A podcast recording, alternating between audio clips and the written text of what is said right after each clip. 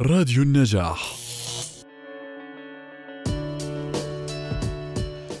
الوسواس القهري هو إذا بدنا نرجع للمدارس القديمة كان جزء من من أنواع القلق، نوع من أنواع القلق والمسبب الرئيسي هو القلق، بالتالي كانوا يفسروه سابقا بأنه بيوصل لدرجة شديدة من القلق لا تختفي إلا بممارسة بعض السلوكيات القهرية، فمثلا بيوصل الشخص من من كثر الأفكار الاستحواذية والانشغال بهاي الأفكار بيكون عنده يعني بتسبب له قلق شديد، ما بينحل هاي هذا القلق إلا لما يروح يغسل إيديه، ومجرد إنه غسل إيديه خلص بيروح القلق، فبالتالي هو على المدارس القديمة يعتبر جزء من القلق أو نوع من أنواع آه القلق.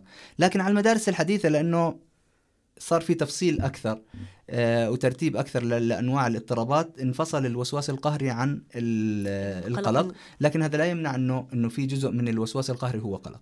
الفرق بين الوسواس القهري والقلق بصفي بأنه القلق ممكن يكون معمم بعدة آه، مشكلات بعدة أشياء فممكن الشخص يكون عنده انشغال بعدة أفكار مش مرتكزة على شيء معين لكن بالوسواس القهري عادة الانشغال بيكون بشيء معين. مثلا انشغال بالنظافة أفكار بتخص النظافة انشغال بأفكار بتخص الترتيب انشغال بأفكار جنسية انشغال بأفكار لها علاقة بهذا الشيء.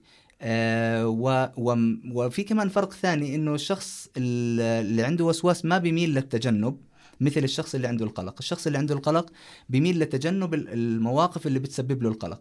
لكن الشخص اللي عنده الوسواس ما بيميل لتجنب المواقف اللي بتسبب له الوسواس. بيميل لتجنبها لاحقا فيما بعد لما بتصير الاضطراب شديد. لكن في البداية خلص إذا إذا سيطرت عليه الفكرة الوسواسيه ما بيقدر آه يتجنب. هو بيميل للتجنب لكنه ما بيقدر يتجنب. غصبا عنه بيضطر إنه اقتحم يقتحم الخطر خلينا نسميه لحتى يخلص من اللي هو فيه.